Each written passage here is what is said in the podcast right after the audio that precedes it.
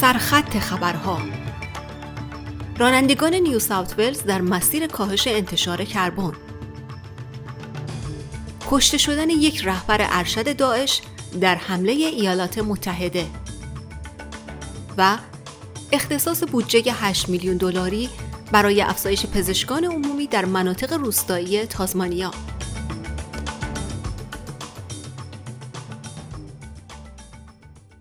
به رانندگان در نیو ساوت ولز این امکان داده می شود که برای جبران آلایندگی سالانه خودروی خود هنگام پرداخت هزینه های ثبت نام اعتبار کربن خریداری کنند. هر خودرو به طور متوسط حدود دو ممیز چهار تن آلاینده تولید می کند. اما خزانه‌دار مت کین می‌گوید که این میزان می‌تواند به طور بالقوه با خرید واحدهای اعتباری کربن که از 80 دلار شروع می شوند و از طریق پروژه های کاهش آلاینده جبران شود.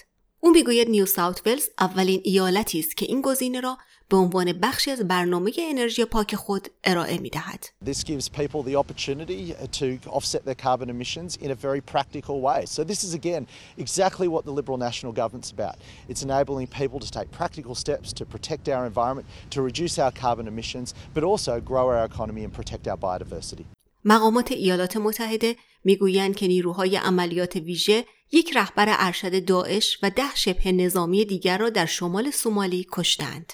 در بیانیه رسمی فرماندهی آفریقای ایالات متحده آمریکا آمده است که ارتش ایالات متحده یک عملیات ضد تروریستی موفقیت آمیز در سومالی انجام داده است که منجر به کشته شدن بلال از سودانی یک تسهیل کننده مالی کلیدی برای داعش در آفریقا و افغانستان شده است. در این عملیات به غیر نظامیان یا نیروهای نظامی آسیبی نرسیده است. جو بایدن رئیس جمهور ایالات متحده آمریکا اوایل این هفته دستور این عملیات را صادر کرده بود. دولت فدرال می‌گوید در تلاش برای افزایش تعداد پزشکان عمومی در مناطق روستایی و ناحیه‌ای 8 میلیون دلار در اختیار تازمانیا قرار خواهد داد. مارک باتلر وزیر بهداشت می‌گوید که در این برنامه اطمینان حاصل می شود که پزشکان عمومی می توانند به جای جابجایی هر 6 تا 12 ماه در آن محل باقی بمانند. نخست وزیر آنتونی آلبانیزی می‌گوید به این ترتیب مراجعه به پزشک برای مردم تاسمانیا آسان تر می شود. What it will do is change the whole structure of the way that the health system is working here so that you get the primary healthcare system working with the hospital system to make sure it's more efficient, that it's more accessible, that it's more affordable as well.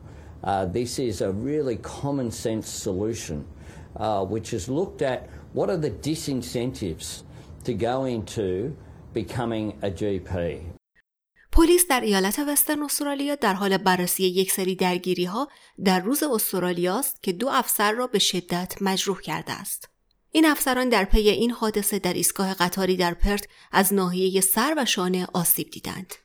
چندین مظنون قبلا در پی این شورش ها بازداشت شدهاند از جمله شخصی که در شرق پرت آجر و سنگفرش های شکسته را به سمت پلیس پرتاب می کرد.